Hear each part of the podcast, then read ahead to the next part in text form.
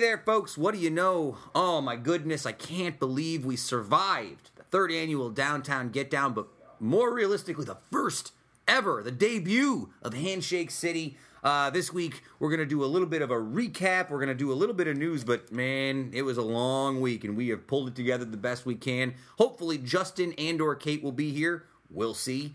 Uh, otherwise, we're just going to be chilling as always, doing our thing. Uh, really got to get into a lot of what brought this Handshake City together, from the vendors to the volunteer work to the music to just the amount of great people we met in the community. Uh, also, this week we're going to talk a bit about uh, Franklin, uh, John McCain, some crazy news from overseas, uh, news from Florida, strict parents, uh, all sorts of other things. But again, folks, primarily Handshake City. Uh, thanks for joining us this week, every week. We are always happy to have you here on the Uticast. Oh, yes.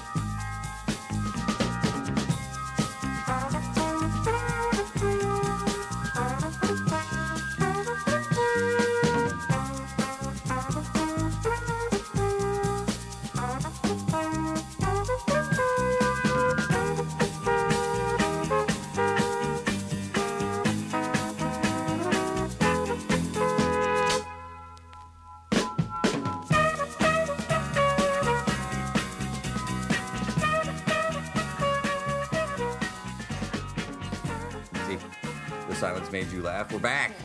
We're back, folks. My voice is back. I would say 85% of the way. So I give you 85. 85, 80 Back-ish. Back-ish. I was laughing when we were playing at the end of the night when you came over to me in the middle. I, like after the second or third song, I'm like, well, I lost my voice. And I was right after you'd broken a string. I'm like, ah, we're all the way back. All the way back. All the way back in the old days. Nothing can stop me. We're all the way back. Episode 166. Uh, this is going to be, I would imagine, maybe the closest thing we've ever had on this show to a, No, we say that all the time. a clip show, like a say it recap, all the time. a recap episode. well, I didn't really. I will say. Um, well, let me start with this one first. Last week we talked a little bit about people flaking out as a thing that happens more and more often as we get older. Like we make plans and then flake out. We did. Uh, if you go to Heather's Twitter, she even tweets herself about how she planned on coming back out late at night for the end of the Handshake City Yeah. Get Down downtown. I Get knew down. there was no chance. and of I course, knew. why did you even bring up the fact you were going to come really back out? Because I wanted to. but don't put and that my extra husband pressure. at me and he goes, "So you're coming back out?" And I'm like, "Uh, just kidding." No, man, I guess not. No. then I went to sleep. Sorry. That's all right. It was a long day for everybody. It was tiring. Uh, so for anyone listening to this, uh, we are. I didn't write a whole bunch of news this week because I'm very tired. Empty. And yesterday was basically a lost day to the world after our whole day at the downtown Get Down, the third annual downtown Get Down, brought to you by Made in Utica, the p- debut of Handshake City. Uh, yeah, third annual Get Down, but really this felt like an inaugural event this weekend. Even It though it's feel- the third time we've done the Get Down and we've done, you know, on this weekend of the year, we've It's done true. like a concert and an all day event. This was definitely felt like the the first annual of something. Yes, yes. Uh, obviously, as you guys can hear, uh, Kevin and Heather are back. Once again, we're all equally tired from different experiences at the downtown Get Down, all doing it from different sides and shapes and places and all sorts of things. It was a great time. Uh, so we have a nice opportunity to sort of talk to everybody about the event itself and how we felt like it went down.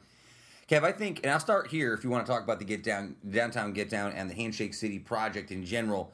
You said it to me, and it really sort of resonated. And as I look over the events, I think the real winner this weekend was all the kids. The kids, man, The there were so many kids and families out, especially in that early, like that twelve to two range. Yep. There were so many kids and that little kids Ninja Warrior course and the puppet show and all that. And what I Mm-hmm. kept saying to people when I was talking about it, um, that was kind of my favorite part to see because you know for a lot of the other stuff, like this, the city of Utica and the surrounding area has no shortage of places to go grab a drink and listen to some music Yes. and grab some food, right? Mm-hmm. Like that's not a rare thing. You can find that anywhere.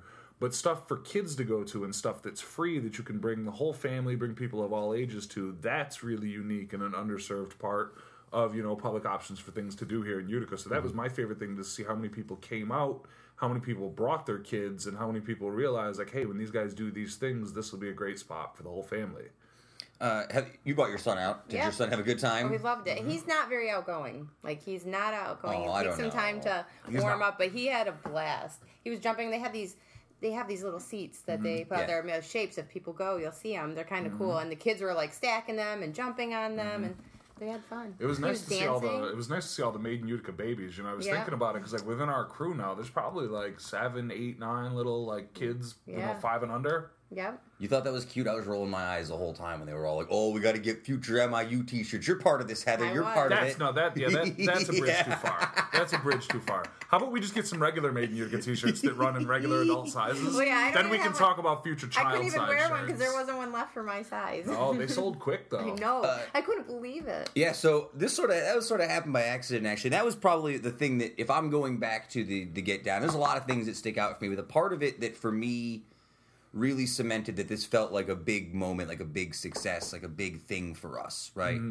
Uh, was really just this idea that um, you know I was standing there with uh, GFOP uh, TK Tom Knudsen, who does all our videos.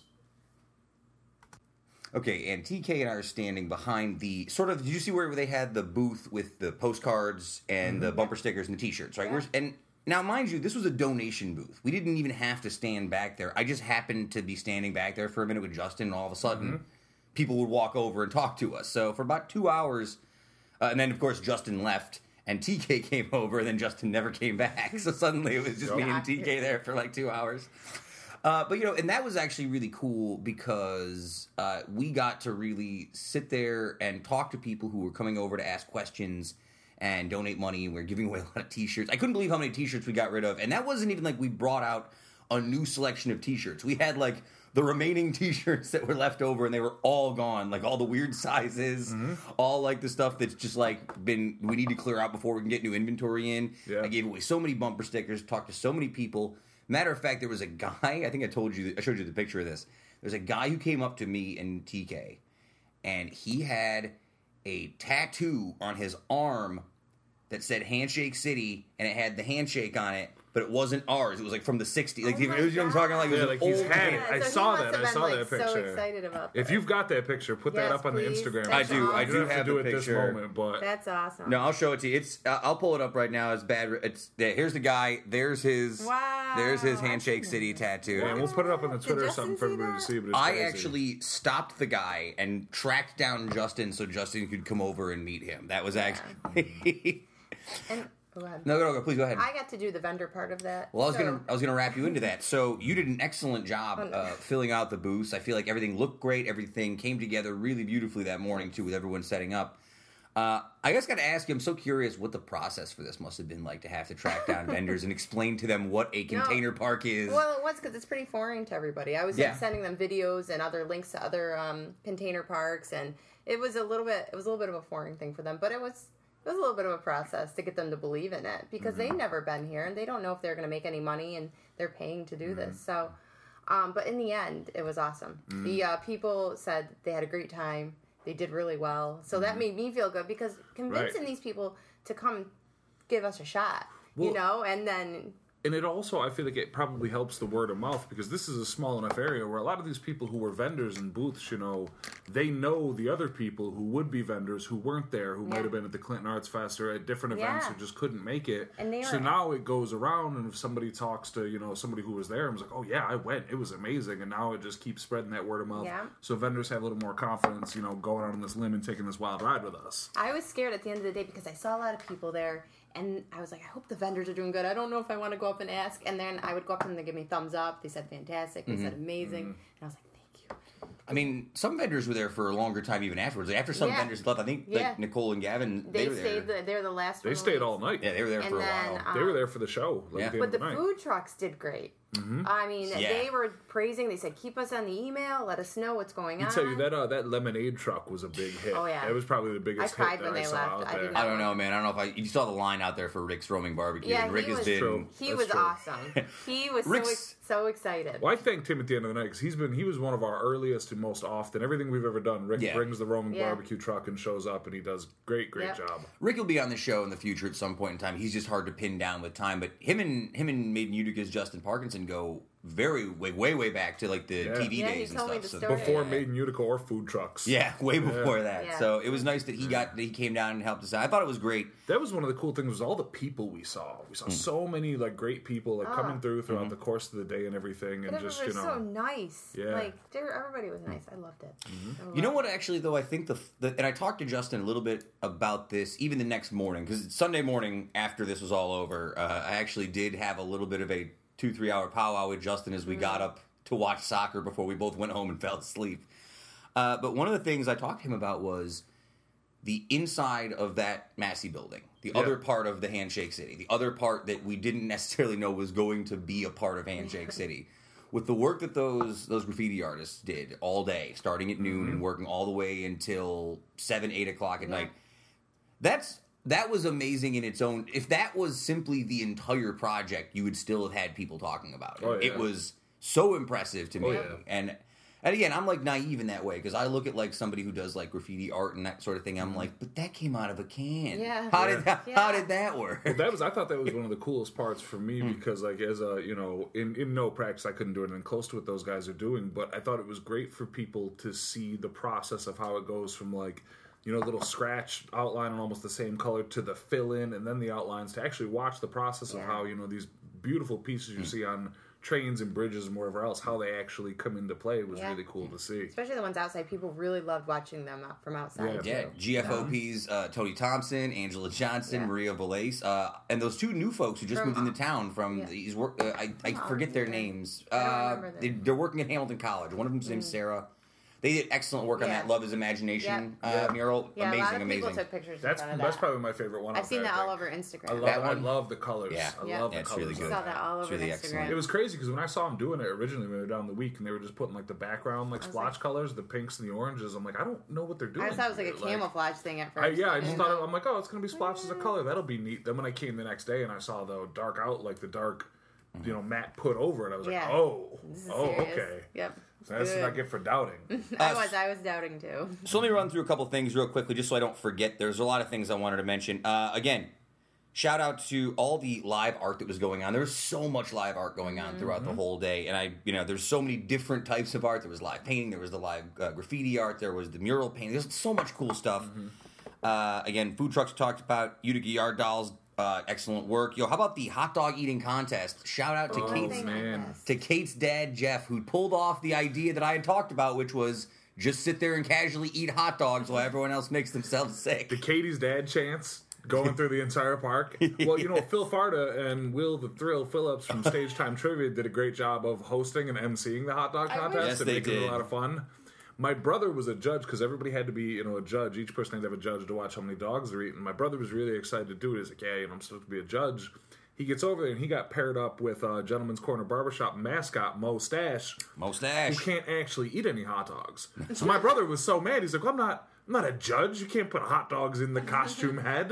like that's not gonna work." I think at one point I saw him sneak a dog for himself. He's like, "Well, this guy's not gonna have I it." might as well eat one.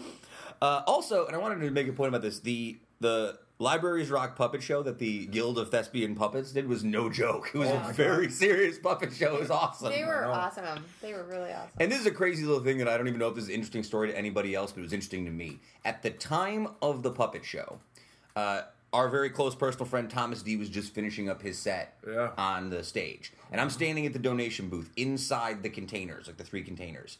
And Thomas is, you know, he's, he's sounding good. Yeah. And I'm thinking to myself, and I'm looking at my shoulder, and I can see the puppet show to the right. And I'm like, man, I hope that, like, it's not overpowering the sound Yeah. of the puppet It show. so, really didn't. so I said to TK, stay here one second. I'll be right back. And I took like 10 steps from the booth to the space in between the containers. And within those 10 steps, I could no longer hear the music. And I was like, wow, what a Yep. crazy, like, what a crazy Yep. setup and the way this all worked out. Uh, the yoga inside was really cool. I saw that finishing up as I pulled in during the day. Uh, a lot of people, I didn't get one, but I've heard a lot of people saying that the chair massages by Universal Yoga and the Massage Yeah. Center were excellent. Yeah, I saw a lot of people. I saw people emptying out the bank account, getting those chairs. Like, what's it, a dollar a minute? Like Take a all my dollar, yeah, money.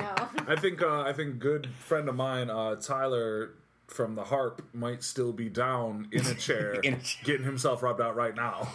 Uh, Utica CrossFit did a really nice presentation. Uh, you see Utica, the hockey guys show up? yeah, the Utica College Hockey Pioneers. Kids love that. Yeah. My nephew uh, Luke really did try to take a couple attempts at a slap shot, missed a few of them, and then just gently put his stick down and backed away into the thing. Like, it was it was like Homer going into the bushes. He was like, "I'm just gonna put this down." Yeah, right. I was never my way back. here. Uh, again, shout out to all the music: Thomas D, Nick and Jay, Jay Schnitt, Fungi, Homebody, Defunct, Apache Chief, The Legend with his track "Konstantine" by Something Corporate. That cover went over really well. I didn't know that was happening, and I missed it, and I was really annoyed because somebody told me, and I would have loved to have seen Apache Chief go back to the old Aaron Lamb. I was laughing with some of his buddies there, the guys, because we used to know Apache Chief when he was Aaron Okay. Lamb. in the He was Golden Gate Dilemma. And he was the lead singer of a band called the Golden Gate Dilemma that we used to play shows with, you know, probably 10, 12 years ago now. And all those guys were there. I'm like, guys, we got music, we got gear set up inside. You want to come back out and play some old Golden Gate Dilemma songs? He More than asked me to come up on stage. I was like, "Dude, come up whenever you want." And then I didn't see him again to come up on stage. and He got caught up schmoozing. I think he was uh, gone off the Hennessy on his rider. Hey, let me ask you a question. Uh, I've, I, we haven't done this segment in a while, which is I ask Kevin a question that I probably don't know the answer to. I Oh, Kevin explains. Kevin explains. Oh, Yeah, yeah, yeah. I love this segment. I've seen a lot of these T-shirts around that people wear, and Mm-hmm. it says like "anti-social social club." Is that a Oh, yeah. brand of clothing? yeah. Okay. Is that a particular That's style? okay. So, too. yeah. I'm seeing it's like a thing. I just saw, all There I was saw someone was. with a flannel on. That was That was Chief. that was Chief had a Apache flannel on. Yeah, yeah, yeah. And then a uh, good friend of the podcast, Rick. Rick Fernandez. Rick's always got was it. also, yeah. yeah. Yeah, I think so. Some sort of brand. I was very curious about it. I've never heard of it before. What goes on there? Uh, and then, of course, uh, the bakery folks who did the downtown get down after hours thing, they really brought in quite the crowd. Bakery Boys, it's a movement. They're doing a lot of work. I missed them. A lot of work. Uh, and you know, and and generic Eric, Eric generic, whatever you want to call him, the guy who was the the the lead generic, the character. He was another guy who even before this showed up down at the spot by himself and like helped us like do like manual labor, which got a lot of laughs from his contingent on Twitter that like, oh, you got him doing physical labor. uh, but like, great dudes. Uh, another guy who I got to have come on the show and talk about this whole thing he's starting on here sooner than later. Uh, that's pretty much. Is anything else? I that's all I really had. Anything else you guys have that sticks in your mind? Like, what's the one thing that sticks in your mind the most from this whole weekend? You think? Oh, I mean, I, the just the thing as a whole. You know, what- you know, what my, one of my favorite parts was I think was towards the end of the night, uh, before we were getting ready to play late night inside, um, and all the people kind of left hanging around was like. I don't want to say you know the core group because there's a lot of people that weren't there and there were a lot of you know new people hanging out, but it was nice to have that like you know towards the end of the night when it's like mission accomplished and everybody's kind of enjoying themselves and it was just a great group of people hanging out and everything like that. Um, yeah, the end of the night was probably my favorite part. Once the sun set and everything. Yep. Yeah.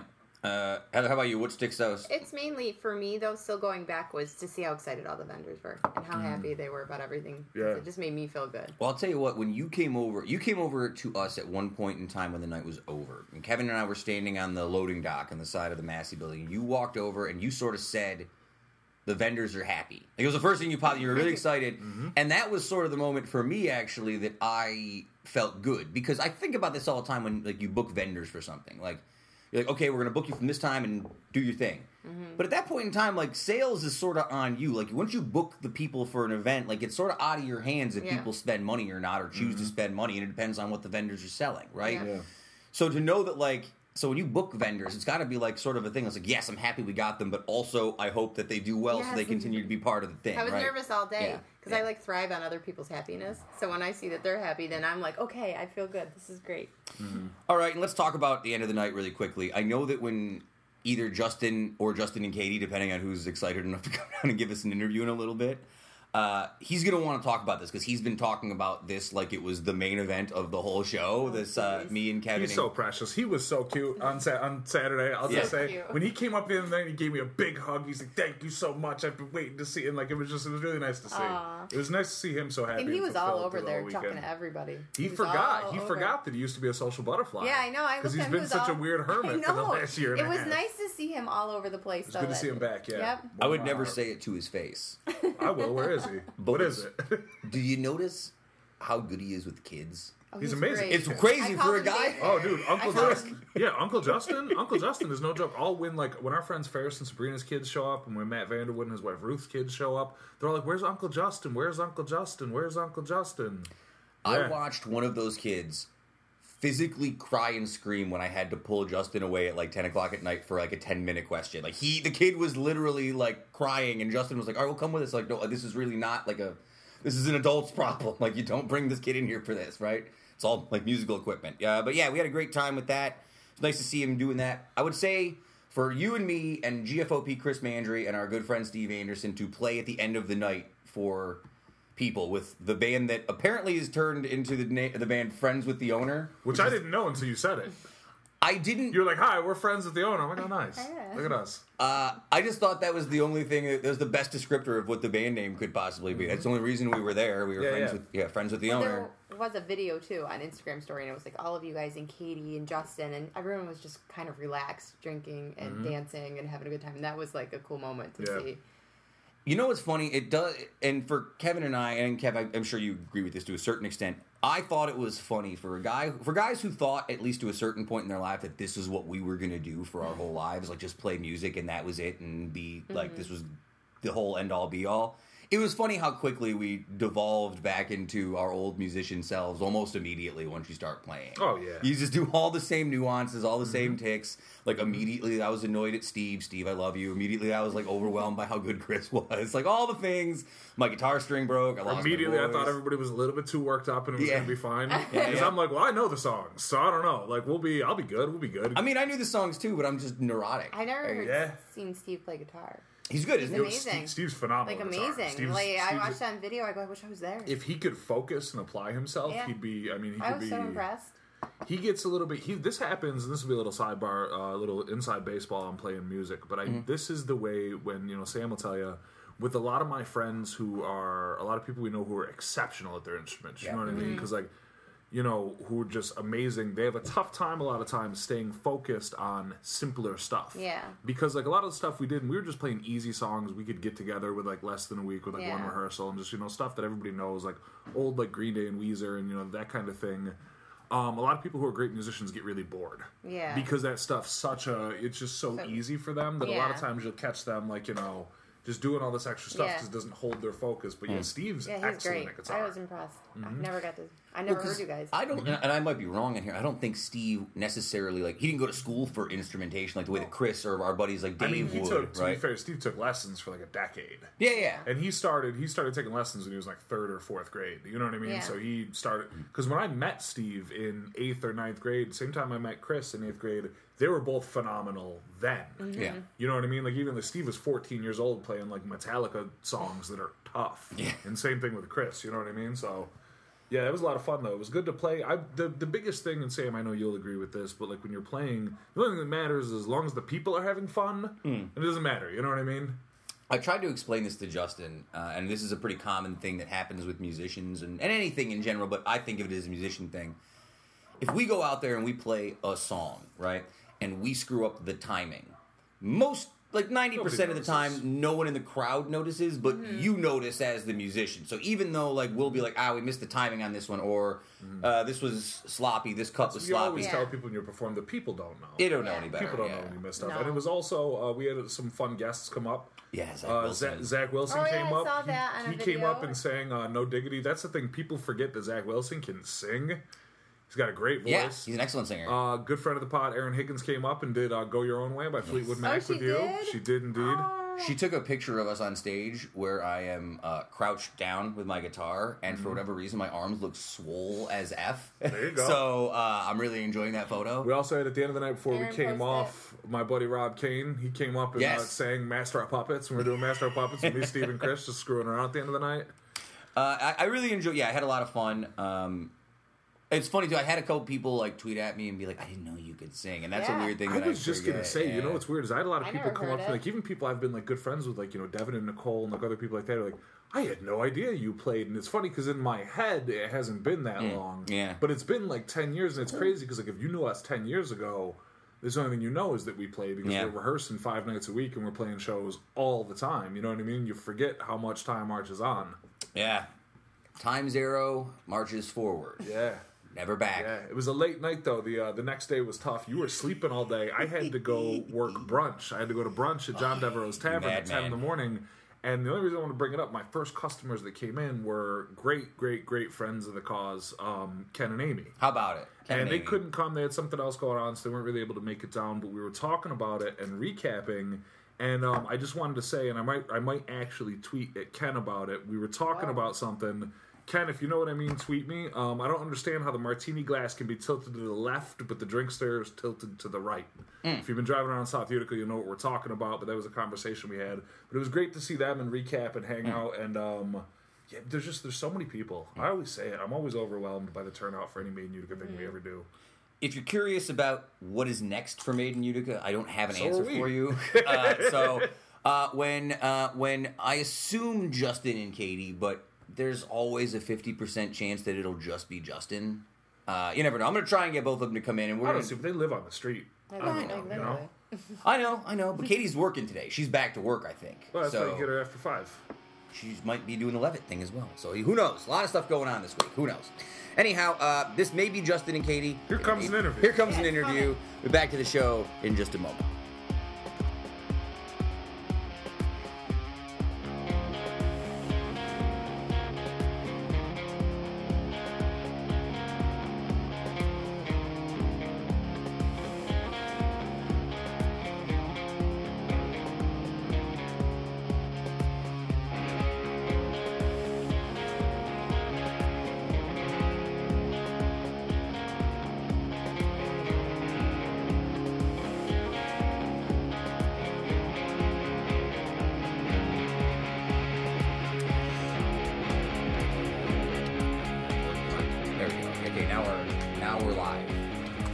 I started this. That's all right. No big deal.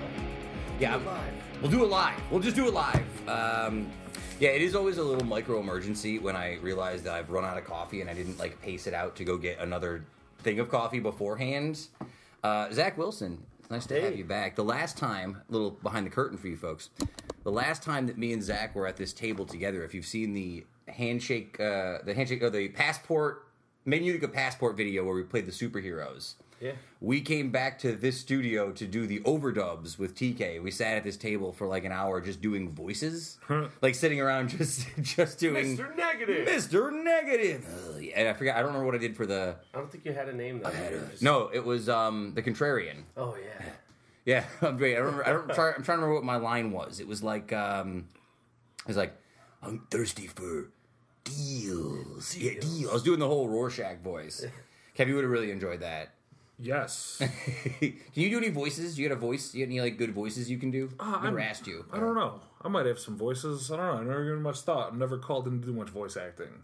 Maybe that's what I've been missing out on my whole life. I should be a voice actor. You have a very distinctive voice from what people on the podcast have told me in the past. they tell me as well. Yeah, very distinctive. Very voice. soothing. I'll take it. It's good to be soothing. It's good to soothe the people. Be Everybody's great real for worked up. audiobooks. Yeah, you'd be a great audiobook reader. I, maybe maybe that's the move. Maybe I'll start reading audiobooks. Maybe that's our whole. Thing. If anybody wants to hire me for voice acting, audiobooks, read things to you while you sleep at your house, just call me up. I was gonna pitch some ideas for you. Maybe that's one of my ideas I should have put on there. Was uh was made Utica reads books to you guys. Like we'll put that as a YouTube channel or something. There right? you go.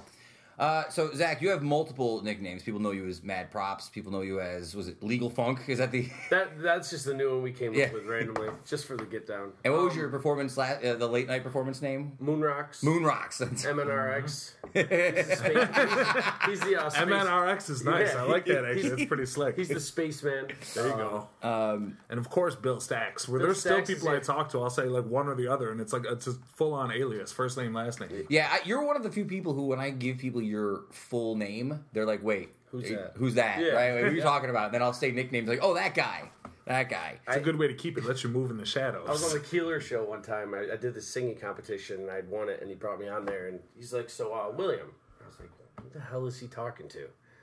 And he's like, "Wait, your name's not William? It's not. It's just Bill." I was like, uh, "My name is Zack." actually." I was like, "You guys did this whole competition. You thought my name was Bill Stacks, See? like the real name." So the reason uh, the reason I wanted to bring you on, you uh, you came out. You were actually a big help to me during a lot of the the downtown get down, the third annual downtown get down at Handshake City. I felt like I was giving you a hard time a lot of the time when I was there. You know what? I like to be the clutch guy. Um, I like to be the clutch guy. Um, you know, we had a couple hiccups. I was talking to Kevin about it, but it's you know, for the scale that we put on this year, Yeah. it was expected. Yeah.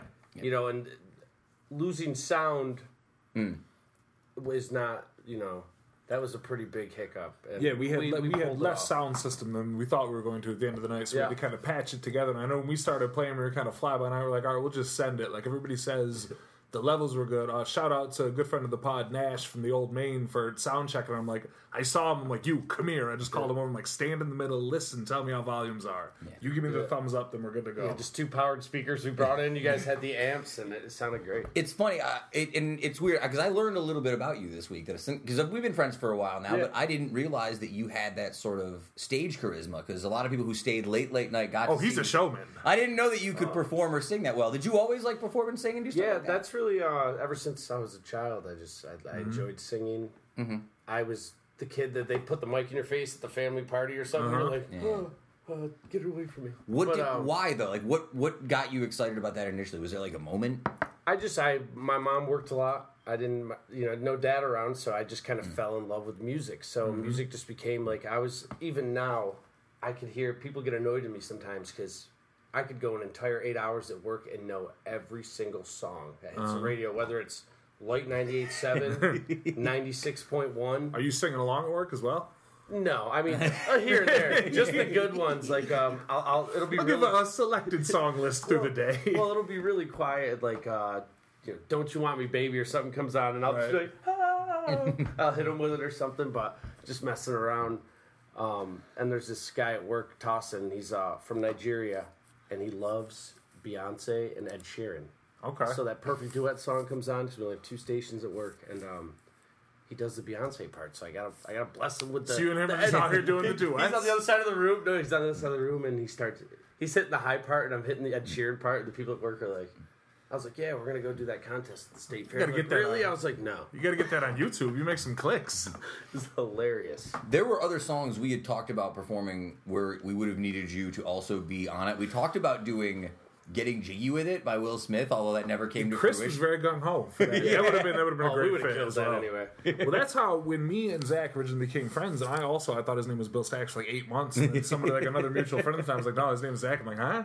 But that's we met like playing out when everybody was playing at the Electric Company, and he would show up and sing, and like we all had some mutual friends and met. But that's uh, so I've always known you to be a performer. Yeah. Then I used to come every week, and by Yeah. then we ended up learning like. Then it became Eight practically like the house band. Yeah, it was a whole set. Uh, the other thing I wanted to talk to you about, and it's something I noticed uh, when TK and I were working the donation booth at uh, at the the festival this weekend here. We got rid of a lot of shirts. People were into the shirts, and I don't know if people know that you are probably the primary source of all the Made in Utica T-shirts with your screen printing. Uh, when did you start doing the screen printing thing? We've talked about this in the past, but just a quick recap. for I've been people. uh, printing for probably I'd say a good s- probably six seven years. Um, started from knowing nothing. I actually bought shirts from a company one time, and I was like, "How do you do this?" Because I think the ADD in me was. I liked. I, I consider myself. I an, an, I know everything, but I'm a master of none. Oh yeah, jack of all sense. trades. Yeah, right? you yeah, know. yeah. I got it about six years ago, and I started just doing all the crappy work, cleaning screens, vacuuming the floors, getting all the screens ready for the printers. And then one day a printer quit, so I wanted to learn how to print. I learned how to print. Then an embroiderer quit. I was like, well, let me learn how to embroider. And you know, I moved all over the shop, and then finally, um, you know, getting into more adulting, I decided that I was going to go buy all the equipment, and I can just do it out of my house, you know, if I want. But I like, and I print now full time, you know, but with automatics and all that. But I prefer the stuff like Made in Utica, like this, the things that I can sit down, design myself, whether it's just text or it's something mm. a little out there that maybe doesn't get approved for a Yeah. shirt. But I like to do the design work and do it at my house at my own pace. And that makes sense because that's probably the difference. Because when you're working at the print shop, you're doing whatever work comes in. But Yep. when it's something that you're seeing the design through from start to finish, it's a much more satisfying to. Oh, yeah. it scratches that same creative itch that you know we get as people who perform and play music and do different you know kinds of art and things like that. What I'd really like to do, honestly, with the t-shirts thing, and it's something I've thought about a lot. And someone brought this up to me. I don't know if it was you, Kevin. Somebody brought it up to me this week that we should really start doing more limited runs of stuff. Yep. Uh, and one of the ideas that someone pitched to me is for every person in like the Made in Utica thing to design make one design, Yeah, like the that's a great the Kevin shirt, right? The one made Yeah. Utica shirt, the Kevin design, Yeah, just call right? it the like Kevin. That'd the be Kevin, a cool idea. like skateboards. Right? Back in the day, you used Yeah, to yeah. see Everybody's skateboards. got their custom deck. their Yeah. custom shirt. Yeah, yeah, yeah. Yeah. So I was that was one of the ideas I was thinking, and also I don't know if this is feasible. We did a lot of shirt sales, even just donation stuff, because we weren't really even selling them. We're like giving shirts away Yeah. to people who donated money to us, right, Mm-hmm. for whatever the cost was. Is it feasible to like put a screen printing booth in one of those containers and even do stuff like on the spot? I don't even know how that works. It it, uh, it all depends on really the avenue you're trying to take. Like if you're just talking made in Utica shirts or Handshake City with like Maria's logo like on it base or logo, something like, like a that. one color. Those are something you would want to pre-produce because you could make a size run. You know, do 10 of each size and Yeah. put them in there and have those. Now, if you wanted to do, you know, a, a vendor business out of there where you did made to order or like you've seen kiosks in the mall have mm-hmm. they have 10 different designs that month or whatever. Yeah. you pick it and they heat press it. They'll either do a mm-hmm. pre-screen printed press which is ink actually pressed onto a transfer paper slightly cured so it's dry to the mm-hmm. touch and then it's heat pressed onto the shirt. Still screen printed ink but it's Yeah. heat pressed on. Or you can just do vinyl. Mm. They have some really great vinyl for certain things i mean if you're talking multicolor intricate stuff you're not going to want to Right. what they call weed it, which is pulling every little negative mm-hmm. space out of a Right? design. Yeah, yeah, yeah. I know what you mean. That um, seems like a pain. Man, I did. I've done some jobs to where one shirt took me like an hour just to weed because I Oh, was like, yeah. I just got it. I'm like, I'm gonna do this crazy, ridiculous.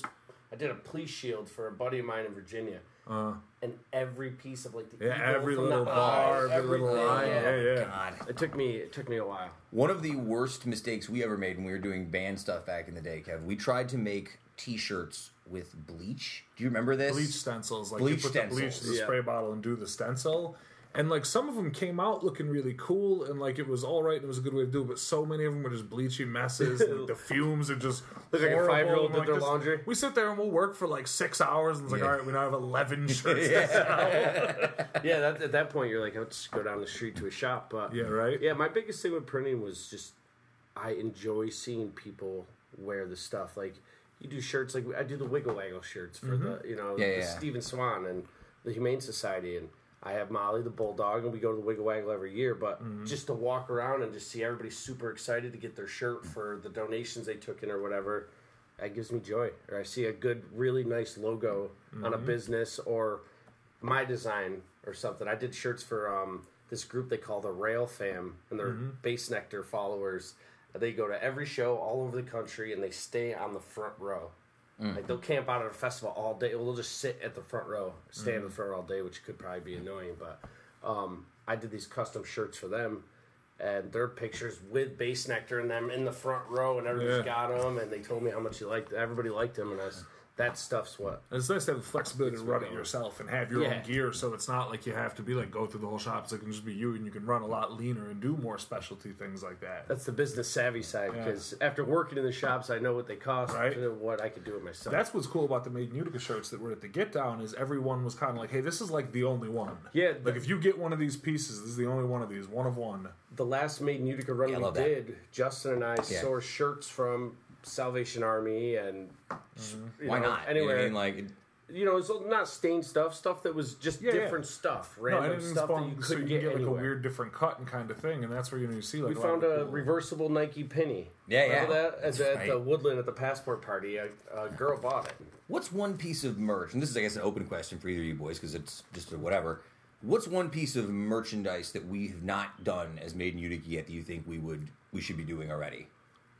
Because I would say that we the fact that we haven't done like a Handshake City or Made in Utica coffee cup is atrocious. It drives me nuts. I, I actually have the mug press too. I have the capability Yeah. to do it at the house. I think the biggest issue with the promotional products thing is if you go to a shop, you got to buy a hundred. right. You know what I mean? But a Now, mug is if- not a T-shirt. A mug is one Yeah. size fits all. If you get a hundred mug, it's not like you get a hundred T-shirts and you end up with a thousand extra larges and a thousand like smalls left over. You know what I mean? You Like- can sell a hundred five dollar Yeah. mugs. yeah. The issue is is that you're probably going to pay three to four dollars, maybe Yeah. five dollars a mug, mug, right, depending on where it's Yeah, it's from. all it's all your cost per unit is really what Yeah. it comes down to. And then I mean you also have to think about inventory. I mean, if you're shipping, that becomes a whole separate Yeah. set of Yes. costs. Yeah. So the the big part is is it's not even the cost. Is since I moved, we had the office space at the one place, Right. and then we moved all the stuff, and then w- between the rental and now we just bought the house. And by October, mm-hmm. I got the, a whole workshop in my new basement in the house, like workbenches, everything. you so start cranking. everything's gonna be back out and back running again, and then we'll be really full go. You know. Yeah. Um, and I still want to do the line of like Salvation Army type, you know, Yeah, yeah. go and source random one offs. I think we would do. I like the idea of doing more pennies. I think those are sick for the summertime. You can do pennies, those, or yeah. the maiden. I'm surprised you guys haven't done a maiden Utica soccer kit for all you soccer fanatics. I want to do hats. about it. Hats. I pitched. Yep. I I did one made in Utica hat and one Utica famous hat a few years ago, Yeah. right before I moved. Um, we just never pursued it.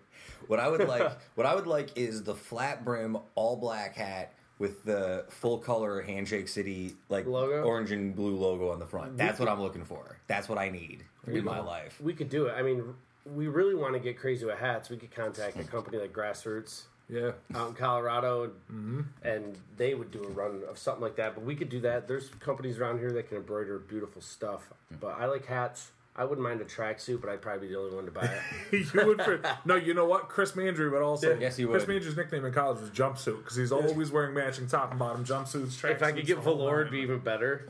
Yeah, you and him, you and him should talk about that. You'd be right up the alley together. I'm gonna put um, you guys as a tag team in the wrestling game, the Velour Boys, just in jumpsuits the whole time. And I think we should definitely bring the beanies back. Ooh, beanies. True. Um, and it could be different types of, you know, it doesn't have to just be hat. You could do the ones with the brims. I don't know if people wear those anymore, but I'm one of those people who does not look good in a beanie, which is there's like there's a certain type of person who can pull the beanie off, and I don't think I'm that kind of. Person. We person. could even embroider like uh, the ones with the fur on the inside. Now that I can get, I can get behind that. I forget what those are the called. first side, the Like old the- man style. Yeah, Yeah. like the comrade.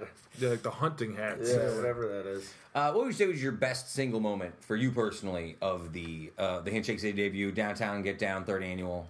Well, I'll give you my top three. Okay, top three. I love it. My top three, starting from three on up to one. Sure. Number three, Katie's dad. Katie's dad, the, hot dog Katie's stand. dad, That is the hot dog eating I, contest. I can't get that out of my head. The Katie's dad thing. Just he he sat down. Everybody's like, "Man, this guy looks so serious because he's like just sitting down. He must know really know his stuff." And he just sat down and ate dinner. He's been working at Handshake City for like a month solid straight every day. power And, move. and good shout out to Katie's dad. Shout out for, to Jeff, good man. Um, he he put in a ton of work there. He was the one of Yeah, the he main did. reasons the He's water the got instrumental. running. He's the reason that Yeah. thing. You know, he was the. It's that master And knowledge, so that craftsmanship. he sits down for the hot dog eating contest. He ate three hot I can dogs hear and Katie another rolling her eyes. one. By the way, I just want you to know, like I can hear Katie in the Eyes are background. roll all the way down Her the eyes street. are rolling so hard that she's got a migraine. I can feel. It. I call her party mom Party mom. because Katie knows she keeps everybody in, in line. Our schedules, everything we made in Utica, and she knows really when to party.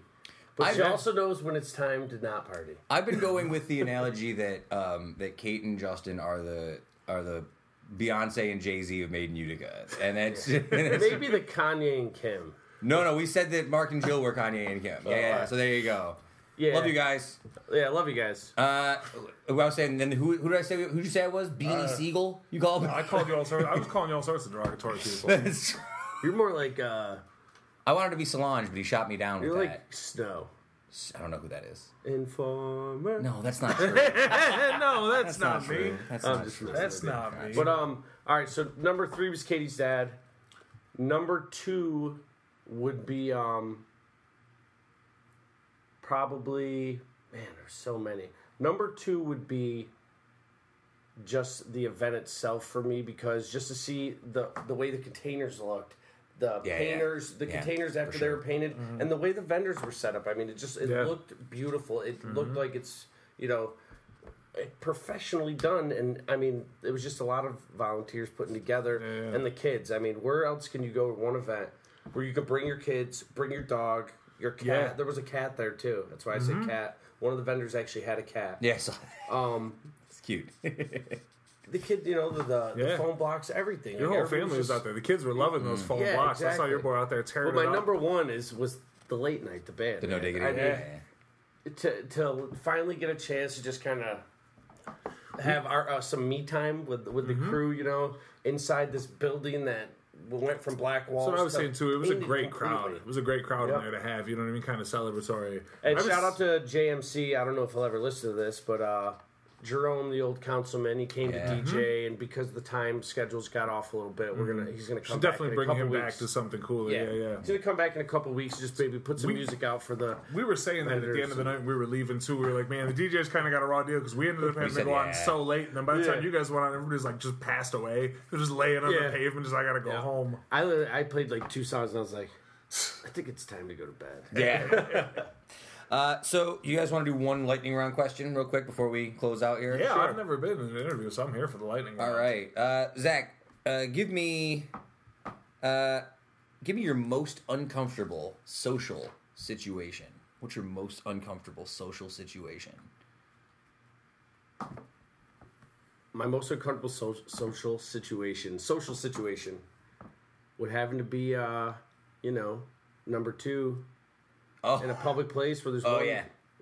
you know, one bathroom or no lock on the bathroom. and you got the line. It starts going out the door. Yeah, yeah, It's just yeah. one of those. Like, what do you do? You drive home? I don't. It, it's not, not that it's, the, it. it's not that it's the public place. It's the idea of yeah, just being out there and having to it's bad. When you, possibly have just someone walk in on you. Never uh, know where you're gonna be or how it's gonna go. I always get stressed You're out. exposed. It's, it's, that's as real as I could get in the podcast because um, outside of that, I mean, I'm pretty comfortable in social situations. How about I- you, Kev? I'm like a chameleon. I adapt. Any Um, uncomfortable social situations? I don't like when other people are like fighting, especially like passive aggressive, like Oh, couple bickering, and you're just there. And it's like, am I supposed to pretend this isn't happening? Am I supposed to weigh in? Like, am I here? Am I not here? What are we doing? Like, keep it, just keep it in the house. I saw a good one at the Get Down actually. A good. I was packing up the stage and there was like a couple fighting, arguing behind the thing, and all I kept hearing was "you liar!" and the kid had a table in his hand, and the girl just kicked it out of his hand, and he just looked so defeated. He was, I would say shout out to that couple. I'm sorry. similar to that is also if parents are scolding their kids in front of you if you're like a room with like your friend like if if i was in like someone's kids and their parents and like the parents are giving the kids like a scolding i'm like ah i'm gonna i'm gonna go out in the other room for this i feel like i don't want to be around while you do your parent stuff i feel like i'm i'm uncomfortable with that yeah, I feel like only if they're going like overboard. If somebody's just scolding the kid, you just look at the kid. Mm-hmm. Goddamn right. Mine's like couples, like you saying, Yeah, couples yeah, fighting, couples. like especially if it's like almost getting to a physical point where you're like, do I have to get out and separate them? Yeah, right. Yeah. Uh, what's we, we've had a situation in the past where like in the neighborhood you can hear some stuff going on you're like yo that's some that's some action like should we do we do we get involved probably not right we should No. leave it alone Can't just go upstairs to somebody just- else's house. Yeah. hey, what's going on up here? going on over? Get out of my house. I live over the other way. Uh, Zach, what's the first album you bought with your own money? Warren G, um, the Regulators album. That makes I had I All got the I got a. Sony Mash, the first Discman Walkman, and it didn't have skip resistance or any of that stuff. It came like a few years later. It was the very first one that said Mash on the back. And uh, I bought Warren G. Actually, I bought three albums at the same time. Warren G. Coolio, Gangster's Paradise, Mm-hmm. or it might have been a Takes the Thief album, and um, might have been the Fugees. the Can't remember. Fugees. That's about the right time. Yeah, I don't know if it was the about the right Fugees, time. but if you guys remember Columbia House, I talked my mom into buying one CD. I'd Mm-hmm. I did get that 10. as well. Yeah, yeah. I get CCR. I had Yeah. I always listen to And everything. they'd send too. you garbage every month Yeah. after that, and you'd have to send it Yeah. back. I had CCR, Alanis Morissette, Jagged Little Pill. those are all good. yeah, just I a ride or bunch die of for that different- Jagged Little Pill album. It's good. Steve Miller Greatest Hits. What about you, Kev? First album? I think we've asked. you I used to be a big fan of buying um, the tape and CD singles.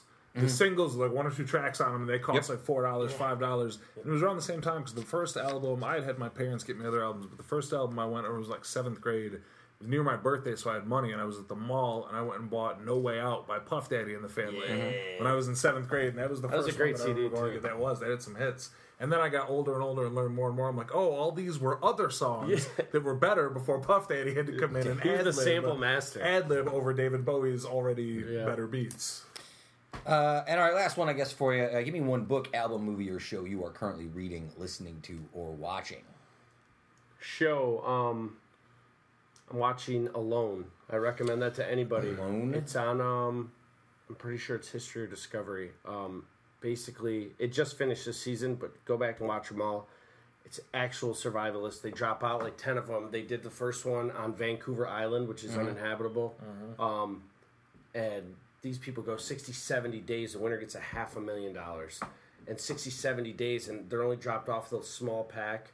They have to create shelter, find food. These guys bring bow and arrow. I mean, they're doing deadfalls and everything. And some of these guys are, you know, nature type guys too. Like one guy was crying that he had to keep killing, but he understands the survival game. They're building their own tree stands and doing like ancient techniques to do stuff. I mean, building chimneys out of rocks and mud and making actual bricks and heating the bricks up out of mud. Right. And it's an amazing show.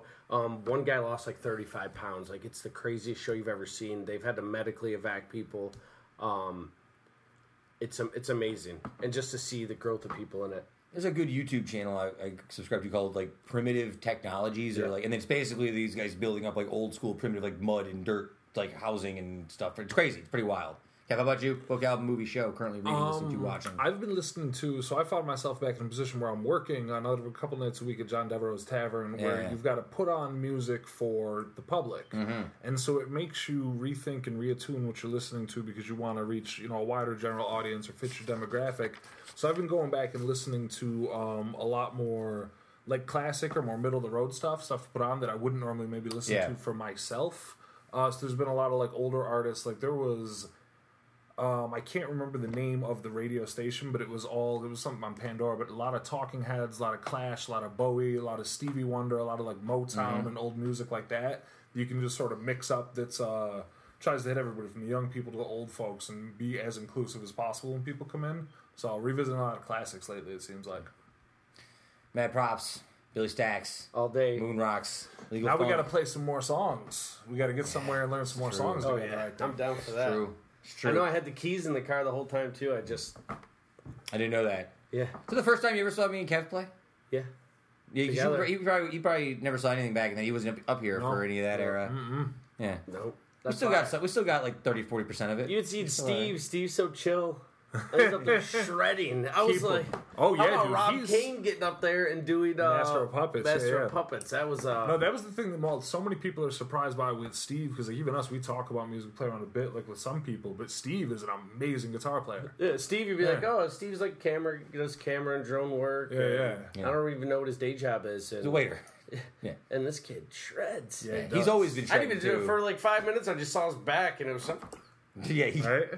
Yeah. That's that's never been my skill as a guitar player. I can't shred, can't shred, can't shred that, shred that. on finesse. Finesse. Much more finesse. Finesse it, finesse it. All right, thanks again. What a great event! I love you guys. Hey, it was, high uh, that was Yeah, amazing. high fives. All right. Um, I hate using the word amazing all the time, but that's the only way to describe it. Is I'm I'm still tired.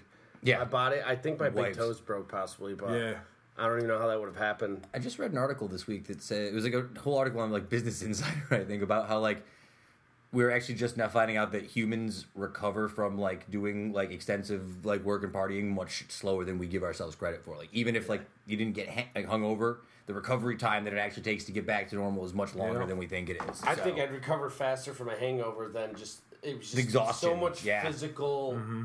Yeah. activity. Well, I even didn't- that, it was a long day. I mean, most of us were there from at least twelve to twelve, if not longer. I, Probably. well, I got I got up at five thirty. I was at I was at Utica Coffee by seven a.m. Oh man, Oh my god. and then I got home at two thirty a.m. braver man than me. And I I didn't how eat till three, it. but I had shout out to Rick's Roman Barbecue for the pulled pork riggies. Wow. True story. Shout out to uh, Instrumental in Handshake City, uh, North End Pizza as well. Yo, yeah. my boy, All those pizzas AJ. that Yeah. come up, yeah. Hit me up, brother. Go visit them. Unofficial sponsor Utica Club. That was Yeah, uh, th- those pulled me through. Always and forever. Always and forever. Whoever introduced those two random bottles of Jameson in the late afternoon definitely laid a bomb for everybody. I think that was our our shout out to Rick. That's Shout out to. Rick. All right, uh, let's all go relax. We're all tired. All right, go back to the show just a moment.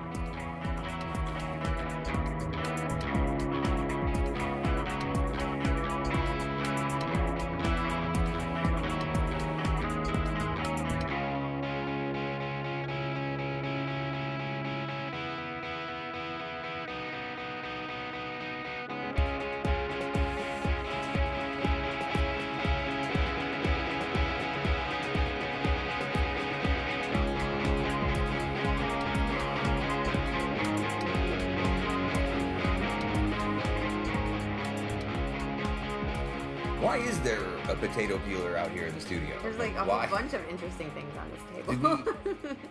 Is it because our fridge is not? We have just there's oh, Well, look. I know our have your kitchen is a mess because there's a lot of crap Right. all over the place because we have to clear the fridge out before Wednesday. We've had no refrigerator. Two weeks that. now. Two weeks Oh we've my had no God. Two weeks now. We're so hungry. Yeah, Listeners, send us food. Send us Send food. cool- We're- coolers and ice. We're out here eating crackers. We're about to bust into that spam that Derek Clark was so generous to give to I'm gonna us. fry it up, put it on toast. I love gonna And be it. fry it up, put it in some mac and cheese. good.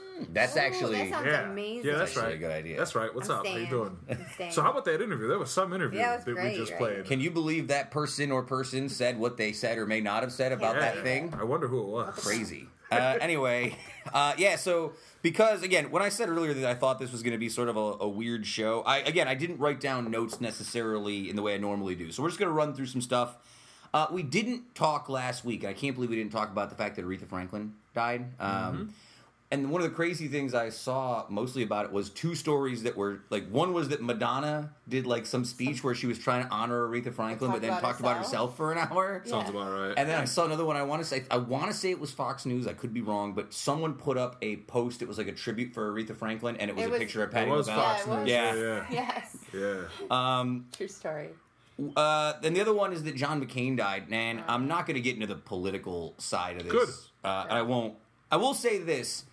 I've seen a lot of conjecture on the internet for people. There's some people who are putting up like, you know, whether you liked his politics or not, you know, this and this and this, and that's the thing they put up. And I've seen a lot of people being super negative about that, being like, oh, it can't just be, you know, Okay. uh, mutual. I think that John McCain is actually a really good example of reality, which is just that people are complex. It's very hard to put person a person in a category of this is a good person or a bad person, or they do good things or they do bad things, right? Everyone and every person, whether they're a politician or a celebrity, just a normal Joe, uh, has good things about them and bad things about them, and those are the things that make us human, and that duality sort of exists all the time. And we live in a sort of culture where people want to label you as one or the other, and there's Yeah. not that sort of gray in the middle. And I think McCain brings up a lot of really complex emotions from people for some reason. So um, I don't know if you guys have anything else you want to say about McCain. I was going to move past You it. know, the only thing I have is my memory for him will be always be the thumbs down. When Yeah, I'll, that will thumbs live down, with yeah. Me for like ever, and I respect mm. him for that forever. I think a lot of it too is he really was, and I don't know if this has been talked about as much. He actually did give the media a lot of access. He was very friendly to the media as opposed to a lot of politicians, and I think he he understood how to play the game with like media and give people like uh, enough of a story and enough of him to where people liked him in a way that they didn't necessarily like other people. I'll say that for as many of the things um, that you could very, very fairly malign him on as doing that were bad for the people, Yeah. bad for the country, bad For for, sure. whatever, um, he is one of the. He's he's a literally a dying breed because he's dead now. Um, of of people in people in Congress and people in his party who uh, represent a little bit more of an an older style of doing things. Where Yeah. there's a lot of policies with him that you know that I I disagree with. You know on Yeah. fundamental points, but he always seemed to have the best interest of the country and the people and all the people, not just his supporters. In mind, and whether that led him in the right way or led him astray from time to time, you know, these things happen because everybody's human. But um, I, you know, it's when somebody gives so many decades and decades of their life in service to the country and service to the people, you know, whether you always agree with them, whether you disagree with them 90% of the time, that's still to give your whole life, you know, for something like that, there's something to be said. And, you know, when somebody goes, it's always important to take a minute and look at, you know, what a person did and who a person was, you know, because every person has has an effect on the people that they know and the lives that they touch. And when you're in such a uh, public and powerful position, you touch a lot more lives than you know some others might. So, I'm not surprised there's a lot of different takes and stuff like that out there. But you know, All right, very good. I'm not even going to bring up. I, I Trump don't didn't really say don't- anything. don't- so. no, he did. ma- he did the no, opposite, and it was no. disgusting. Yeah. We're not Still doing that. disgusting. All right, so uh, I'll move on. Uh, Heather, I got a question for you. It's a parents type question. Oh, Do you consider yourself a cool mom? I do. What makes up the concept of a cool mom? Like, what, what makes a mom a cool mom? I think letting your child, like, um, taking them more on adventures, letting them see life more. So let them Not see being life so more. overprotected of him. so, um, not one of those moms who like lets their kids drink wine or anything. Or No, like, not that. not that I'm kind of not thing. that kind of cool mom. Uh, this is a story about an alleged uh, mom who allegedly let her 15 year old daughter run an illegal pot shop from her bedroom, I'm taking the cool cool. mom thing too far. Yep. I'm just gonna show you a picture that the of the door. Uh, you can't see. There's, There's, a a difference between cool mom and cool mom in parentheses. Uh, it's just it's saying there's a sign on this girl's door. There's a picture of it that says it's the law. You must be blank years old to uh, to purchase fireworks. But she crossed out fireworks and put in weed, and then put 15 in the blank spot and wrote like no coming in, knock first, which I think is hilarious but also horrifying. What's going on? Uh, again, well, this is in Florida, so take this, you know, take this, take that into account because uh, I do have two other uh, Florida stories for you if you're ready. No. Yeah, yeah, you ready? Florida candidate, uh, U.S. U.S. candidate uh, Bettina Rodriguez Aguilera has a long list of accomplishments, uh, but she is probably best known for claiming that she was abducted by space aliens as a child. Uh, however, she says. Uh, she doesn't want the alien abduction to define her candidacy. Well, it does. I mean, It does. so does. she's probably all in for Space Force. yeah, I'm she's guessing. definitely all in. Yeah, she's really a big proponent of Space Force. She's ba- this is like if Randy Quaid from Independence Day ran for president, right? Just- Like, Pretty much. I read it the other day. I had to reread it like three times just to make sure that I was reading it correctly. I appreciate They're not her. sending their best. I appreciate her sentiment that she doesn't want this to define her. Well, it but if that's the case, maybe don't talk about it like ever. Like don't don't Oh, ever. my cheeks hurt right now. Just- I'm trying to think like, I, and again, like I can't think of something like that would totally disqualify me from politics in the way like that that I could say like that I was a like, yeah. Yeah. I saw Bigfoot once. So, uh, but I don't want that to define me as a credible candidate for this office of whatever, right? Uh, all right, all right. I have one last uh, Florida story for you this week. Um, looking for a different flavor, the town of Mayo in Florida has temporarily changed its name to Miracle Whip, Florida. Um, this is a temporary name change. so that we'll talk about them on the number one podcast on Stitcher that comes out on Tuesdays in uh, Utica. Well, I, I don't even think this is that big. Like again, we live in like a corporate like a corporate world where everyone's just trying to make money. What I thought was weird about it is, is that for the temporary name change, the town itself received a twenty five thousand dollar donation from the company. and there's the why. Does it? Okay, maybe I'm. Maybe I'm. Maybe I'm the crazy one. Doesn't that seem kind of low? Yeah, I know. I feel like it would be a bigger donation for you Like to change the name of your or town for a couple days. I don't. I don't know. I feel like it'd have to be in the six figures for like. How much? Who would have to come in for you to get to change their name to like? I don't know. I guess like. Could the brewery get them to be like Saranac, New York for like a day? How much money could they? Number one, we've already got a Yeah, Saranac, yeah, New York. Number two, is the brewery paying? No. No. Um, no, they're not. No, they're not. No, you couldn't get them to pay money. Mm. No. Well, maybe the Half Moon, New York. If I can get Heffrey, if I can get Hemstrought's to to pay twenty five thousand dollars, we could be. We should Shit, get Riggy. Riggy. Maybe we could get a GoFundMe going to make this Uticast New York for one day. I think that would be worth it. How much money would it cost Utica? Could we raise it to turn Utica into Uticast New York for one day? Maybe Uh-huh. that would be all right, but I think we should take the money and give it to our landlord so she can get us a new fridge. Oh, I, Mm-hmm. I agree. Because my God, with the fridge is coming what Wednesday? Right. Yeah, uh, yeah, tom- yeah. Still, Wednesday. I'm still worked Yeah. up. Um, can I rant for a second? Rant. All right. Have you guys read this current rash of like heartwarming teacher stories that have been coming out uh, that are actually not really heartwarming but sort of horrific?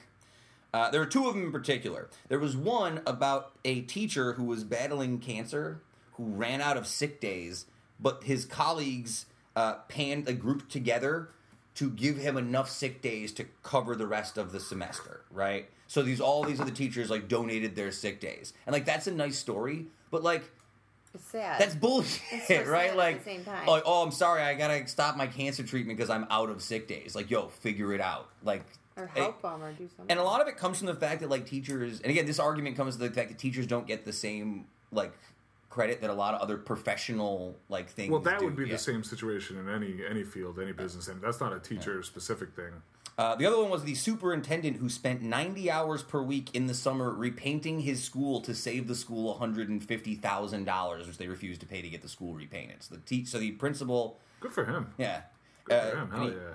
It's just like, but it becomes a thing that it's like, I don't know, like if you ask like the CEO of a big company, right? Your principal is like your your highest ranking official in your in, your middle school, right?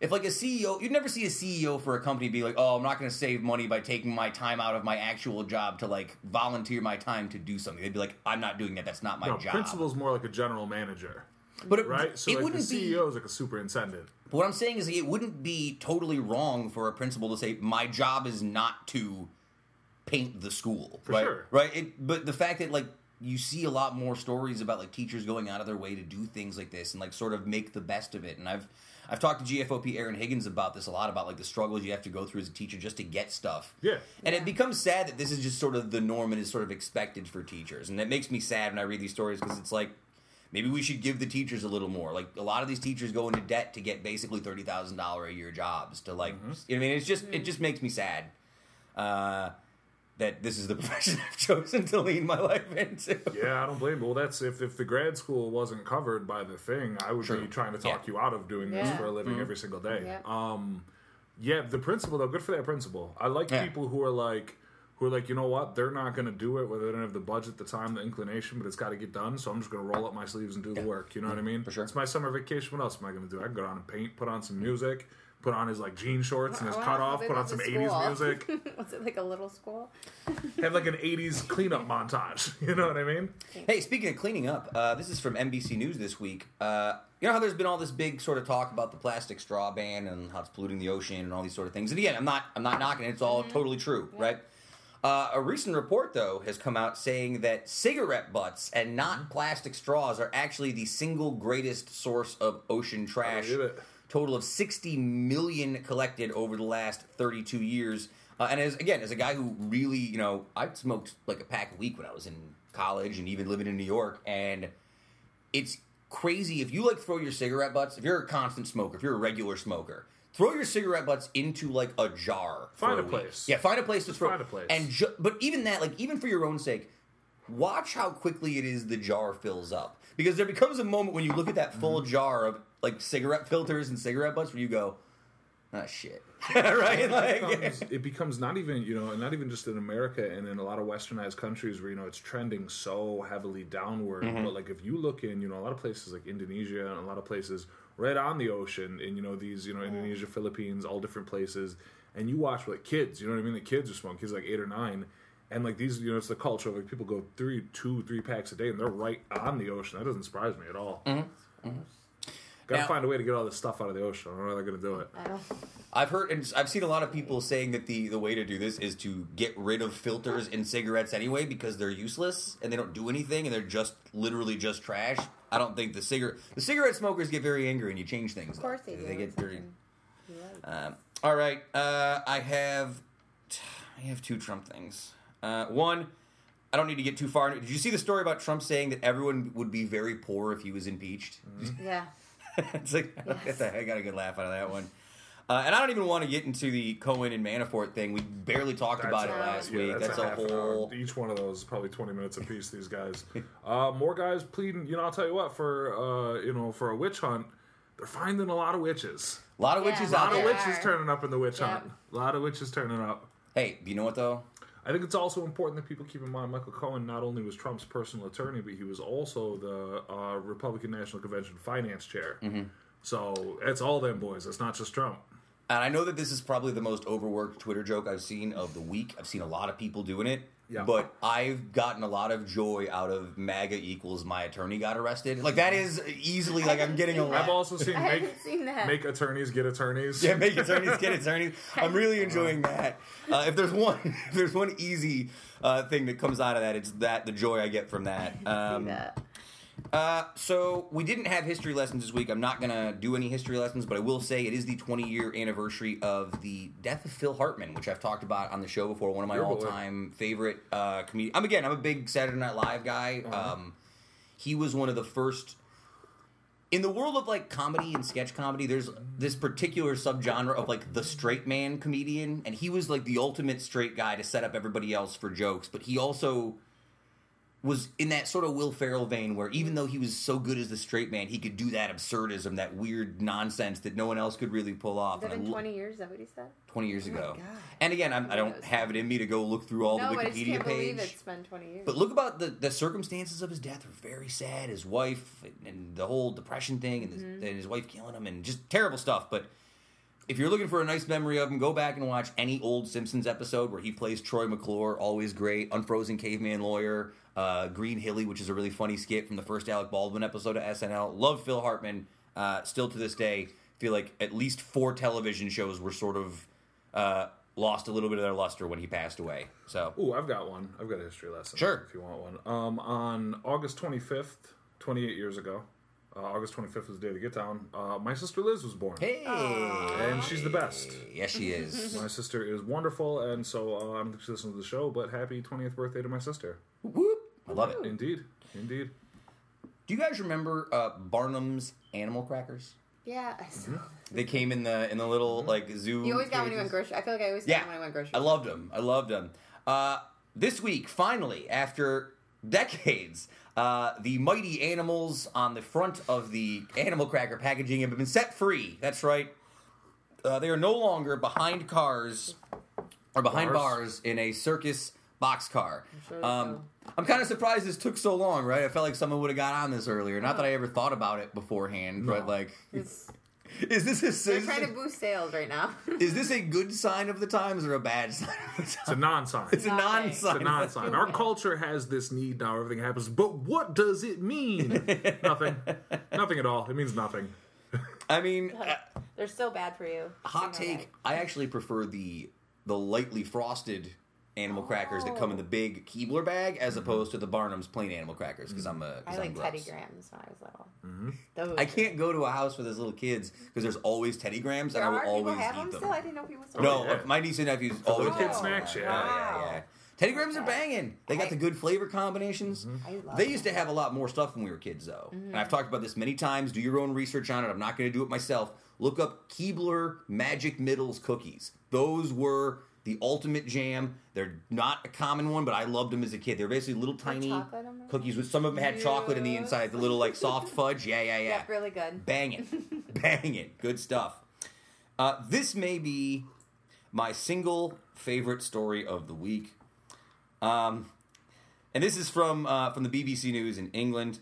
Uh, Roy Meadwell, who is 51, broke the terms of a restraining order when he sent his uh, when he sent Kim Wimbury a letter pretending to be the ghost of her mother. That's right. He sent this woman a letter saying that he was the ghost of her mother. Uh, the letter told Miss Wembley that she made a terrible mistake in rejecting Mr. Meadwell and added that all you have to do is call him. he was sentenced to four years in prison and suspended for two years. That's like that's really going over the top. Like he really, I can't imagine that if you if someone sent me a letter from like a dead relative telling me to date someone, I feel like I would never have bought it. No, I hope not. I really hope It's- not. You almost have to. I understand, you know, don't harass people and all that stuff, but sometimes you almost have to respect the sheer lunacy. I, I do. Which is what a They- wild move. sort Like I would love to be in the room for the thought process. Be like, oh, I gotta find a way to get through. four years, Here's though? what I'm gonna Yeah. Four because he violated a restraining Oh, order. Yeah, yeah, That's yeah. not a I totally joke. You know what I mean? Yeah, yeah. I totally skipped But like, it, I would love to be in the room for the thought process. Like, geez, what can I do to get it? I know, I've got it. I know the plan. I know what we're gonna do. I'm gonna mm. write a letter saying it's from a ghost. That's got to do it. That's gonna do it. I'm gonna be back in as soon as I send this letter. Like, where's your head? So um, that's pretty much all I have for news this week. I have one more segment, but I wanted to just talk about something that I found this week. I've been on Twitter a lot this week, mostly because of all the Handshake City stuff. Like I've been on a little more than usual, sharing things, and I ran across a Twitter feed, like a fun Twitter feed that I'm now addicted to, and I want to share it to you people. Uh, it's called WOF Answers. WOF Answers. Wheel of Fortune Answers. Oh. And what it is is it's unfinished Wheel of Fortune boards that they make up sentences that make sense for them, and it's infinitely hilarious. I've really been enjoying it. Uh, whoever runs that account is my new favorite account. Check it out. Uh, Wheel of Fortune Answers, WOF Answers on Twitter. Uh, let's get into our last segment for the day, uh, and it is about strict parents. Uh, Heather, you seem, as we talked already, you are cool mom. Yes. Yes, I am. I mean, I don't know. It's my Do first you, kid, so do we'll you see. consider yourself? Like, do you think that you're going to be a strict parent growing up? I don't think I will be. I think I'm just gonna. I don't know. Were your parents strict with you? I guess. No, my better way to father wasn't strict with me. Uh, Kev, what about you? Was your pop strict with you? no, No. no.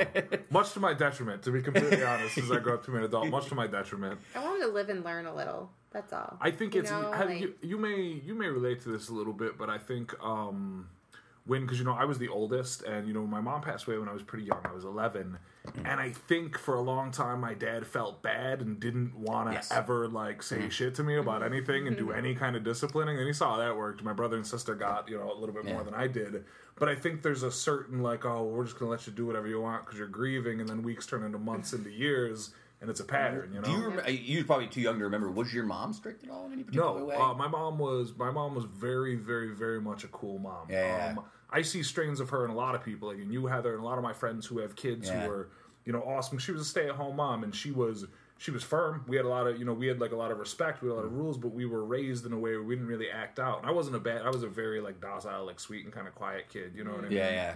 But no, she wasn't strict. But when it was time, you know, for you to obey the rules, it was time for you to obey the rules. You know. That's how I feel. Like, Yeah, yeah. man. Angela was kind of always uh she was protective of me, Mm. uh, but she never really stopped me from doing Yeah. anything, right? Like, so I'll give you an easy example. Right, I remember like I had a Weird Al Yankovic cassette tape, and it had uh, and one of the things Weird Al Yankovic used to do on every album is he did something called the alternative polka or some kind of polka where he would make a polka song out of like popular songs of the time and like turn them into polka things. And one of them, the time that he did, was called the alternative polka, and it had parts of the Nine Inch Nails song "Closer," which is like a dirty song. And I want to f you like an animal. Yeah, that's for the- those of you yeah. who don't know. Oh, yeah. I want to feel it from the inside. Yeah, it's a good, it's a good track. Um, and you know she was unaware of this song, so she heard this Weird Al Yankovic version of it with like the bleeps, and she thought, you know, and she would I talk to feel me. like that song's actually more horrifying with an accordion and polka style. Yeah, it is. I feel like Yeah, that's yeah. actually more terrifying, like the industrial, like grimy Um, metal. and she tried to like keep me away from stuff. Now remember, my parents got divorced at eight, and Sal had no limits. Like Sal would let me do whatever I want. So I think that after the divorce, she realized that she had to sort of just let me. It was the the never the eternal battle for your soul. Because Sal, Sal would let me do whatever I wanted. He- Yeah. I, I could have done anything, like 100%. full stop, right? And, 100%. Uh, so I never really had restrictions, and I think that because of that, Angela sort of felt like she needed Yeah. to allow me to do a little more. I just thought some of this stuff was funny, and uh, I'll run through a couple. These were all collected from Reddit. Some of the most strict strict parents with the most absurd rules these people had to live by. Uh, for all you video gamers out there, um, a, this girl was turning 13 in four weeks. She received a video game from her mom, Star Wars Shadow of the Empire, which was rated T for teen. And even though she turned 13 in four weeks, her mom made her drive back to Toys R Us and return the game and pick out an everyone rated game. Mind you, my dad bought me Grand Theft Auto 4 for PlayStation 2 uh, or sorry, Grand Theft Auto 3 for PlayStation 2 before I had a PlayStation 2. Like, he spoiled my mom's big Christmas gift reveal the next day on mm-hmm. Christmas Eve just to be a day. Classic South America Oh move. my god! Classic My your dad mom move. was so pissed. She bought me this PlayStation 2, and I'd never bought like a new mm-hmm. video game system. Right when that came out, I was like, I want this. This is the first year it came out. It was like kind of expensive, and she, you know, she did it. She bought it for me, and I didn't know she was going to do it. And the mm-hmm. night before divorce Christmas, my dad bought me this game. He bought me Grand Theft Auto for PlayStation 2. I was like. I don't have a PlayStation 2. He's like, yeah, you might tomorrow. Oh I was like, wow. gosh, Your mom must have been so upset. Uh, she- yeah, she she I didn't would- uh, she would- didn't care for it. Uh, Not a supporter. Here's one though. I don't know if this is too strict. This is kind of strict. Uh, this one person claims uh, that they had a friend who, if they wanted to play for an hour, they had to practice piano for an hour. That's strict, but I, I respect it. In a It depends if the kid's not like doing anything else or like they have well, I guess here's another video game one for you. Uh, this kid wasn't allowed to say "I died" when playing Mario. They get in trouble. They had to say "I lost one of my chances to succeed." I think these parents have issues within themselves. These are the people. These are the people. that are, but these are the not cool moms. Here's one for you. I wasn't allowed to cross any streets until middle school. Thus, my best friends were the ones who lived on the same block as me. Oh. I'm sorry. I thought that was a good one. Uh, anything else? Oh yeah, no. This one, this one redditor. This is a good one. I guess we'll end on this. No trends or passing fads. Pokemon banned, Barbies banned, Beanie Babies banned, PlayStation, Game Boy banned. Anything particularly fashionable or popular, regardless of actual merit, was met with derision and would be mocked by even suggesting interest in it. That just means you're like me, you're like a curmudgeon parent, just because you don't want to pay for any of those things. You're like Game Boy, ah, gah, gah, gah. I got games for you, boy. My Come mom, out to the garage. I'm trying to think of what fads my I'm trying to think of what fads my parents had to deal with me buying into. Definitely Power Rangers. My mom definitely spent some money buying me like Power Rangers paraphernalia. Mm-hmm. Uh, and Pogs is the other one that I feel like was For sure. Although I don't think Pogs were quite as like a, a, a drain on your income. Like Power Rangers things was like expensive. Like those action things, you They were more expensive than Pogs. Pogs were so expensive when they were at their peak. you can go get like ten Pogs for a dollar at like the comic book store though, and feel like you got something out of it, right? Like yeah, I- most of the kids didn't know where the comic book store was, though. I think that was just like Yeah, you and yeah. like some old heads in there, and it was pretty much me and the, me and the nerds, the old heads. Uh, basketball cards for me when I was young, for sure. Um, I'm trying to think, there were definitely some powered Legos. Legos Yeah. are expensive. Legos yeah, were yeah. an expense of my still childhood expensive. for sure. Yeah. What was your thing, young growing up? I don't like really. It was like more like Barbie dolls. Barbie dolls? Mm-hmm. like cabbage. Are Barbie dolls expensive? I don't know. My I knew that I didn't have real real ones. Like I had the ones where the legs would pop off easy. Yeah, Barbie dolls. I got one. I got one in it. I got one Barbie doll, and then the rest were all fake Barbie dolls. Oh. I had one who's a single dad. Uh, here's two quick ones for you. I was not allowed to watch Pokemon. Wow, a lot of Pokemon hate. Not allowed to watch Pokemon because it quote taught evolution. Well, that that's that's reflective of the majority because you're getting these answers from Reddit. The majority of people on Reddit are like the young kids and stuff. So that's reflective because like by the time Pokemon was around, it wasn't even a thing. You know what I mean? and here's one for you. For every moment I was coming home late from my curfew, I was grounded for a week. I once right. spent ten weeks grounded due to a sobriety checkpoint. That's that's a that's a baller move. Like the worst torture was being grounded from the phone when I was little. If you were late or Mm-hmm. something, that was the worst torture. Yeah, yeah. The phone was another one. Those well, are the that's worst. that's one thing. These kids. Here's my last curmudgeon moment of the day. These kids who don't know what it's like to like have your parents like pick up the phone and listen in on your phone Yeah, call if you're talking to somebody. You got to be careful. Mom, get off the phone. Yep. It's late. Get off the phone. I want to get on the internet. Five more minutes on the phone. Thanks. All right. Uh, yeah. So that's it. That's all I got today. Um, that was fun with no notes. We did okay with no notes good. today. It's always fun.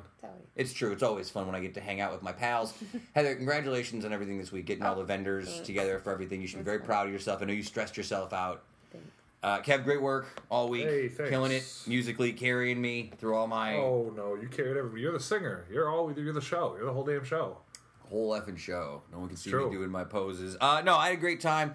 Uh, again, thanks to Kate and Justin and Mark and everybody and Jill and everyone from Made in Utica and everyone whose name I'm obviously forgetting because I could sit here for an hour and just list all the great GFOPs who were involved this week, but this would not have worked without the help and assistance and volunteer time and the positivity of so many people in the community. Old friends, new friends alike. It was really an excellent moment. I hate to be melodramatic about it, but it really was. was awesome. It was It was inspiring, so and it really awesome. did feel good. But it's- You think about it. If you went through and you want to thank every person you saw there, you be know what I mean. You think about it, you start Yeah. saying people's like, oh yeah, and them, And this and this and them, this, yeah. and them, and them, and the media was out there Yeah. heavily too. Yeah. So Lots much of media. pictures You know what I mean? Too. Yeah. So again, thanks a lot, folks. Thanks to Kate and or Justin, Justin and uh, whoever was Thanks here for the to interview. everyone. You know what? No matter who came for the interview, even if nobody comes to the interview, thank you to Kate and Justin. Uh, thanks to Kate and Justin. Thanks to Kate and Justin. They're the they're the captains that drive the ship, and we are all bu- humble crewmates. As I referred to them during the potential interview and during my interview last week on the Breaking Bread podcast, which I went on, uh, they are basically the Jay Z and Beyonce of Made in Utica. No question. Yeah, and I'm, Um, we should lead into that actually. Yeah, yeah. I like that quite a bit. yeah. Yeah. and I do think that that what was that. Trying to figure out who that makes us. Like, does it make us Solange? No. No. No.